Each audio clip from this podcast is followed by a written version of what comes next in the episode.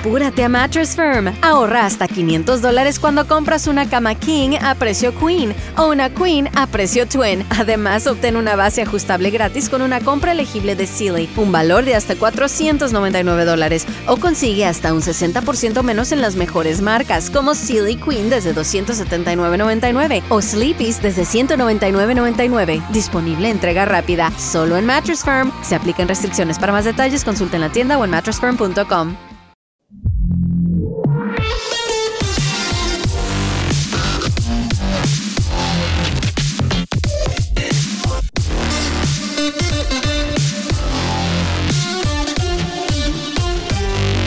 Gran Premio de Francia disputado hoy en MotoGP, una categoría que sigue sin un patrón claro, diría yo. Es cierto que Quartararo es el líder y en principio él como actual campeón del mundo debería ser un poco el, faro, que, que sea el, punto al cual ganarle y que intente revalidar el título, pero bueno, eh, no, acaba de, de, cerrarlo completamente, ¿no? Aquí en Le Mans se esperaba que el tío pues acabara de conseguir una victoria que le falta a, Francia, ¿no? que, un, que su piloto consiga su ganar en, casa y, ha estado cerca, ¿no? Ha estado cerca, ha estado cerca, tiene, tenía el ritmo este fin de semana, visto en los entrenamientos, eh, es cierto que no consiguió la pole, una pole que volvió a conseguir Bagnaya, pero bueno, en las quinielas para ganar hoy estaba, pero salió mal, salió mal y bueno, pues la verdad es que salir mal en MotoGP, salvo que, que estés, diría, dos, tres pasos por encima del resto, automáticamente mueres, mueres en el intento porque la categoría está súper igualada y en estos grandes premios europeos donde todos los pilotos se lo saben de memoria, quitar tanta diferencia como para solucionar lo que perdiste en la salida pues es tremendamente difícil. En las machadas, en un gran premio asiático, en un gran premio novedoso, en América, estos circuitos que se visitan y en los cuales se entrenan menos, pues es, es factible.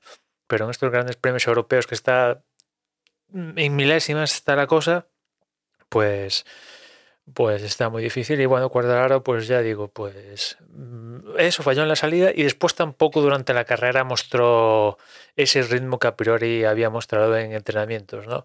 Con lo cual, ¿quién se llevó la victoria? Pues Bastianini, que la verdad es cierto que no arrasó, pero de las victorias anteriores, esta es a mí en particular no me digas exactamente muy bien por qué, quizás tiene que ver lo que pasó con Bagnaya, pero es donde lo más, la victoria que más lo he visto como, como dominante, ¿no?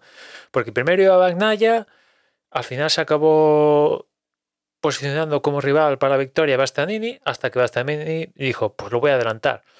Y no sé si, si Bagnaya, fruto de ese adelantamiento de, de Bastianini se puso nervioso, quiso demostrar algo, pero automáticamente en esa vuelta Magnaya se cayó, dejando pista libre para que Bastianini consiga la tercera victoria de, la temporada. ¿no? Un Bastianini que si, soluciona esos, esos bajones que de vez en cuando tiene, desde luego es, eh, está súper enchufadísimo. ¿no? Segundo fue Jack Miller, que bueno, pues ni tan mal, ¿no? Mm, no, se vino abajo, como en otras ocasiones, y, al final consigo una segunda posición, pues que está, está bien. Tercero fue Aleix Espargaró, que vuelve a conseguir un podio, creo que era el tercero consecutivo.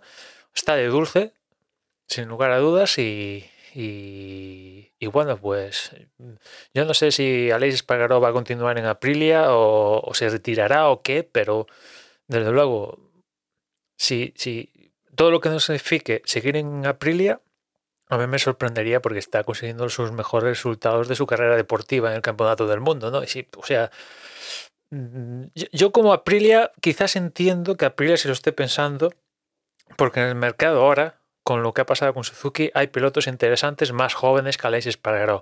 Pero por otra parte, Alexis Espargaró ya está consiguiendo resultados a día de hoy eh, con la marca, ¿no? El único, de hecho. Con lo cual la Aprilia tiene ahí la disyuntiva, dice, vale, continúa con Espargaró, que al final tampoco es que el tío tenga, ya está en su etapa final con, con su carrera deportiva, pero puede estar logrando resultados ya. Mientras que si voy a por mi Rins o otro dentro de la categoría, digo, quizás no voy a conseguir los resultados ya, pero tengo a futuro años y años con los cuales conseguir, ¿no? Veremos lo, lo que pasa. Cuarto fue Cuartararo, que luchó ahí, bueno, luchar es, estuvo detrás de Espargaró, pero no, francamente no, nunca le llegó a meter la moto a Espargaró para lucharle el, el podium que heredaron de, de la caída de, de Bagnaya, ¿no? Quinto fue Zarco, sexto Márquez, un Marc que se le ve que no le falta, le falta mucho para, para aspirar a las posiciones que dan que dan producto, el resultado necesario para estar luchando por el campeonato del mundo, ¿no?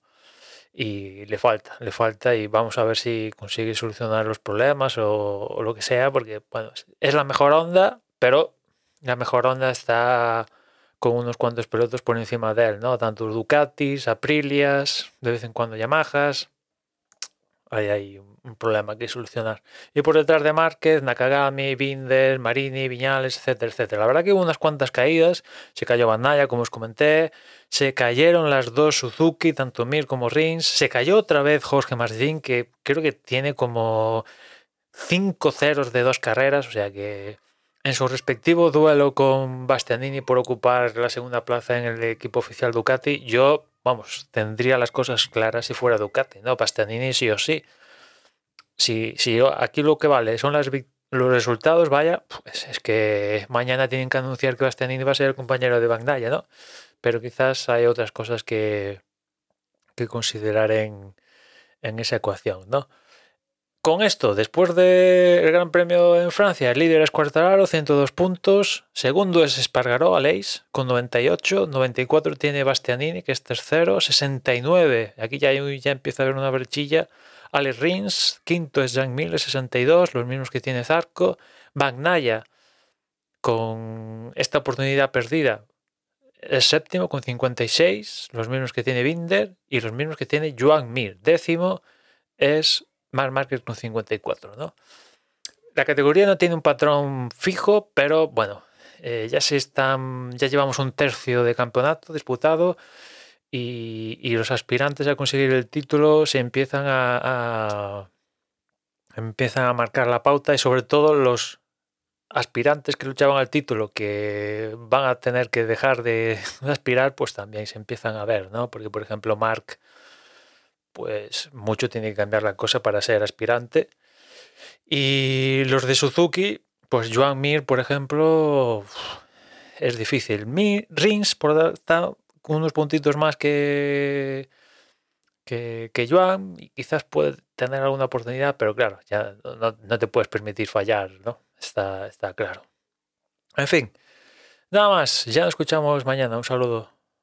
Imagínate una Chevy Silverado con amortiguadores Multimatic DSSB, neumáticos de 33 pulgadas y bloqueo electrónico de los diferenciales frontal y trasero. ¿Cuál es esa Silverado? Ponte troca. Es la primera Silverado CR2 en la historia y ya está aquí.